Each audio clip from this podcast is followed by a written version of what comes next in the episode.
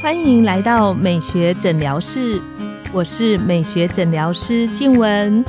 让我陪你走进健康新生活，打造你的好感人生。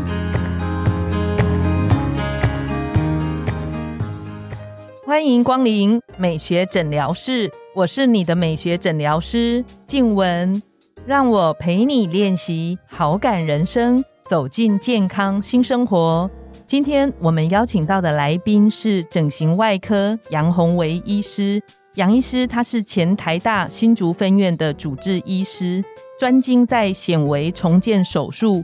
狐臭的治疗，还有眼睛的整形手术上面。我们请杨医师跟线上的听众打个招呼。大家好，我是整形外科杨宏维医师，很开心能够来到美学诊疗室跟大家分享。今天杨医师要来跟我们聊一个，其实我们非常多女生都很在意的一个话题，就是怎么样可以有一双漂亮又有神的眼睛。那我自己本身，其实我在高中的时候应该算是内双，内双的眼睛我印象那时候很深刻，就是因为高中很认真念书，我只要熬夜，隔天有一只内双变成双眼皮。然后有一只内双维持内双，那内双看起来会有点像单眼皮的样子，所以那个两只眼睛看起来一大一小的落差就会非常的明显。所以我印象很深刻，我大概到大二的时候上了我们眼整形老师的课之后，我就立刻预约老师的时间跑去割双眼皮。所以今天对于这个话题，我其实非常的有共鸣。那我们想请杨医师来跟我们聊聊。就是我们知道现在啊，如果你查双眼皮手术，你会发现网络上它其实跳出跟以前我们那时候割的时候完全不一样。我们那时候就是只有割双眼皮，但是其实现在它分好多种。那可以请杨医师来跟我们聊一下，就是这些术式之间有什么差异性？双眼皮手术其实基本上是台湾最受欢迎的手术，因为。亚洲人比较容易有单眼皮的问题，然后或是内双、蒙古褶，嗯再加上双眼皮手术，它是普遍大家可以接受的一个手术。嗯嗯嗯，有点像牙齿矫正，好像大家后来觉得它一个相对比较可以接受的手术的部分。大家对于这个手术社会观感佳嘛，好感度高，因为它的话其实是可以让眼睛更漂亮，嗯，又是可以让眼睛更有神。的一个手术，所以其实它已经是很多年来台湾第一名的整形手术。我想知道第二名是什么？没有，第二名有时候也一直换人。但是双眼皮手术基本上是屹立不摇。嗯，那双眼皮手术大概简单就分成缝跟割嘛。是，那缝的话，它就是说，顾名思义，它就是用线去把这个眼皮跟这个底下的这个眼睑板缝起来。所以这样，当你睁开眼睛的时候，就有这个双眼皮的折痕。嗯，那割的话，就是要把它切开来，就是你眼睛眼皮那个折线要把它切开来，切开，然后再把这个眼皮跟这个底下的提眼睑肌、眼睑板做连接。所以这两个差别是这样子。那到底要哪一种手术方法会比较好？其实是取决于这个患者他本身的条件。嗯是应该不是说哪一种方法比较好，应该说哪一种方法最适合你。是。可是现在有好多新的名词哦，比方说无痕双眼皮、订书机、三 D 缝式、四 D，这些通常我在查询的时候，怎么会知道我比较适合哪一种？通常缝双眼皮，大部分是比较适合这个比较年轻，然后眼皮比较薄、脂肪比较少，然后没有提眼睑肌无力的的人呐。那就像黄医师在大二的时候就去做。所以其实那时候或许你也可以选择缝双眼皮，那割双眼皮也可以。割双眼皮的话，它多半适合这个年纪稍微大一点，或者他眼皮比较肥厚一点，有一点泡泡眼。泡泡眼就是他眼窝的脂肪比较多，所以当你在做割的时候，就可以顺便去取这个脂肪。我印象很深刻，完全是像杨医师讲的，我那时候是属于眼皮比较抛脂肪比较多一点的。所以还是以前的术式里比较没有用缝的这一种，所以我是用传统的割的方式。然后我们那时候治疗的时候是醒着，然后打局部的麻醉。我印象非常深刻，因为做到一半的时候，老师就跟他旁边的助手医生说：“哎，你脂肪取太多了。” 然后那时候我在那边听，心理压力很大，想说老师应该想在心里就好，不要讲出来。对，所以可见那个医师还蛮诚实的。对，那另外的话，还有现在蛮常见的一个，就是很多人会有这个提眼睑肌的问题是，他眼睛看起来就有点无神，这多半是有提眼睑肌的问题。嗯嗯。那如果要用提眼睑肌的话，用缝双眼皮的方式是比较难解决。如果他提眼睑肌已经无力，再去缝双眼皮，那有可能会造成这个眼睛更无神，因为你双眼皮的越宽，其实会有一点点无神的感觉。所以如果有提眼睑肌无力，那会建议说要用割的方式，同时这个矫正提眼睑肌的问题。那至于说很多种术式嘛，那或是术式名称有各式各样、五花八门缝双眼皮的方法，那就是每个人专精的这个手术方法不一样。那杨医师，你有特别提到那个提眼睑肌，可以请杨医师再跟我们聊一下，就是什么是提眼睑肌？那它的作用是什么？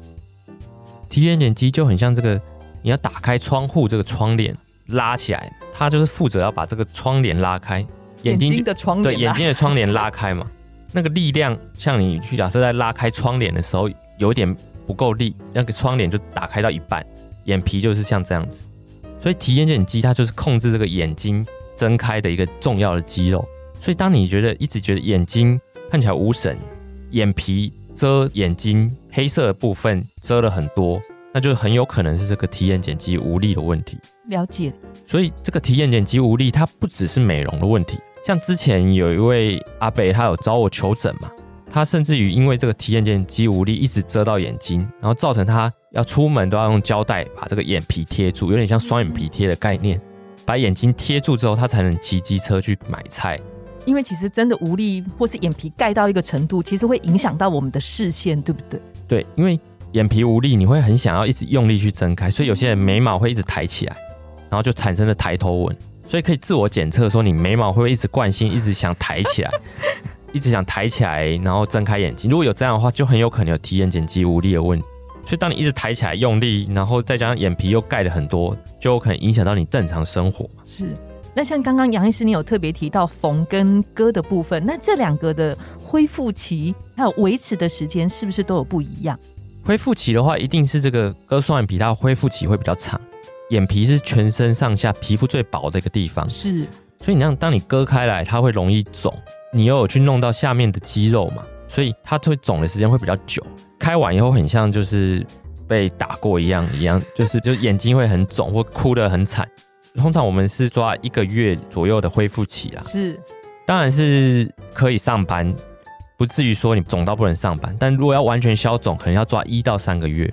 那跟这个年纪嘛，或个人的体质有关系。是，那缝的话，它当然就是为什么会那么受欢迎的原因，就是说它手术比较快，恢复期比较短。它只要利用小小的伤口去做缝合。恢复期相对而言很快很多，通常可以一个礼拜就已经消肿很多了，所以它会很适合现在步调比较快的社会嘛。嗯，会希望这个恢复期越快越好，又有效果。那割跟缝大约可以维持多久的时间？割的话，我们通常是会抓说，比如说十年以上嘛。听起来好像蛮划算的哦。对，所所以他才现在那么多人在开嘛，因为 CP 值很高，相对而言它的手术价格比较不高，嗯哼，然后又可以局部麻醉去做手术，所以大部分人都是比较可以接受。那缝的话，最大会被提出来质疑，就是说它可能持久性的问题，是因为你眼睛是每天都要睁开，无时无刻几乎除了睡觉的时候你都要睁开，当你去睁开的时候就会拉扯到这个缝线，所以大概可能一年之内可能会。有这个缝线脱落，导致这个双眼皮折痕变浅的状况，可能缝双眼皮大概会有十到二十趴，因为每个人睁开眼睛的力量不同，嗯，所以缝当然就是它有持久性的问题，所以也就是说现在有很多种缝法，目的就是要加强这个它的牢固性，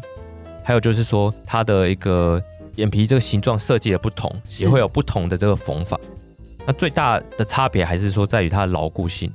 我知道后来还有一种新的做法，叫做半割半缝。那这个它的优缺点，可以请杨医师跟我们聊一聊吗？半割半缝，顾名思义，它就 听起来好像蛮好的。它介于中间，所以它也可以称作，譬如说小切口的一个双眼皮手术，就是它把这个原本要切开比较大的一个伤口，变成可能一半、三分之一这个切口去做这个双眼皮手术。所以可能有一部分它是用割双眼皮的方式去固定这个双眼皮，那其他它是用缝的方式，那它的恢复期比较快，啊，另外手术时间也可以减短，嗯这是它的优点。但相对而言，因为它是半割半缝，所以它你必须在比较小的手术范围去做到你想要做的事情，譬如说取脂肪。所以半割半缝也是可以取脂肪。对，半割半缝大部分多是为了这个取脂肪为目的，或是也有人用这个小切口去做提眼睑肌，所以它相对而言它是可能难度会高一点，技术门槛高一点，但是它恢复期跟伤口疤痕都会来得更好。但是，一样，它也是要看每个人条件去做判定的、嗯有些人适合，有些人不一定适合。是。最后，请问杨医师，因为双眼皮其实它在评估上有很多每个人的条件不同去做评估。那我们知道有些人他会特别希望，可能眼睛看起来立体度更大，有放大的效果，所以他会选择，这是以前我们在做的时候没有听过，就是类似像开眼头的这个部分。那开眼头它的优缺点，可以请杨医师聊聊这个部分。就眼睛分成上下左右，嗯哼，对，所以双眼皮是上面的部分嘛。为什么双眼皮看起来比较大？就是多了一一道折痕，会让视觉有放大的效果。所以负责内侧的就是眼头，再加上这个亚洲人容易有蒙古褶，蒙古褶就是说你在眼头部分有一块皮会把这个眼头盖住，所以就会造成眼睛好像比较小。可以看到这个双眼皮延伸，它如果到内侧的时候，其实有些人会跟这个蒙古褶交汇嘛。叠在一起。叠在一起。有些人他希望开放式的双眼皮，开放式的双眼皮就是说你双眼皮的折痕到了你的眼睛内侧的时候，它不要跟这个眼头交汇，它是一个平行。嗯那这个是比较像外国人，所以外国人他们的双眼皮是比较开放性的双眼皮，所以开眼头它优点是可以把你这个眼睛放大，内侧放大嘛。那再来就是它可以帮助这个双眼皮变得更开放式，看起来眼睛更大、更深邃的感觉。我们称作是有点混血瞳的感觉嘛，就是比较像外国人。它最大的缺点就是说可能会有疤痕形成嗯，对，眼头部分一开始的话会比较红，有一点点疤痕，所以要随着时间会慢慢变淡。突然觉得我们以前好简单哦，我只想得到去找老师开眼睛，这些细节通通不知道，然后只知道开的的时候中间脂肪取太多，然后开完之后肿很久。不过我觉得手术确实，因为我后来因为开过双眼皮之后，至少在拍照的时候，我觉得那个困扰的感觉少很多，因为。一单一双拍照，两只眼睛大小眼差很多，我们就会贴像刚刚杨医师提到的那个双眼皮贴，哇，那有时候很困扰，有时候赶时间，它就是怎么贴都贴不好。而且那个双眼皮贴，因为它撕撕贴贴，就皮肤科的角度来讲，其实对皮肤这样重复的拉扯还是比较不那么理想。那我开玩笑说，我开完到现在，其实已经超过二十年的时间，想起来好像当年这个决定还蛮可以的。对啊，所以大家赶快去做双眼皮手术吧。不行，还是要给专业医生评估。那最后想要请问杨医师，就是很多门诊的朋友，他做完双眼皮之后，他可能回来给我看其他皮肤的问题，那他会跟我聊说，诶，刚做完的时候看起来很不自然，那个不自然的时候要可以怎么做，缩短那一个术后的恢复期？双眼皮手术做完的确是会比较肿，尤其是割双眼皮可能会比较肿，然后恢复期会比较长。那另外的话，不自然的原因其实是有蛮多的，有可能是还没有完全消肿，嗯嗯嗯再来就是可能眼皮的弧度让你会觉得，哎、因为肿的关系又不太顺。通常建议是会等消肿过后再去做判断。所以消肿大概要您刚刚前面提到一两个月以上的时间。对，通常要等一两个月以上，等到双眼皮比较稳定再去做判断，然后跟这跟医师做讨论。另外的话，就是双眼皮的宽度可能也会有影响这个自然或不自然的感觉。有些人他会要求说，我希望自然一点的双眼皮嘛，那就是可能它宽度不要那么宽。可是有些人他会会说，我越宽越好，就是说我要不自然的双眼皮。那他就说我要越宽越好，然后越开越好，就是蛮常遇到，而且现在是越来越多人想做这样的双眼皮嘛。所以当比较宽，然后没有达到这个自己的期待的时候，可能会觉得不太自然。所以这就是要跟医师做术前讨论。没错，要充分的沟通。对，那最后可不可以请杨医师跟我们线上的听众，就是有一个小提醒：如果今天我想要做双眼皮的手术，那我应该要注意什么样的部分？双眼皮手术是台湾最普遍的医美手术嘛，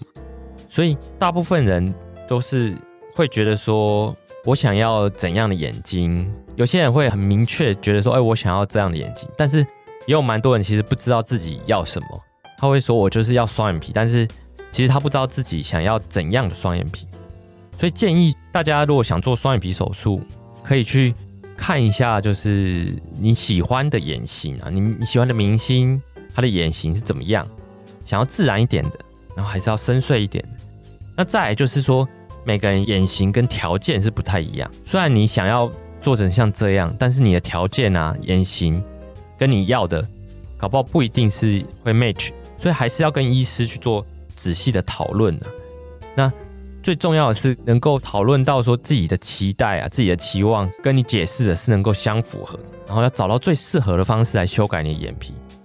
所以你如果条件对了，你的期望对了，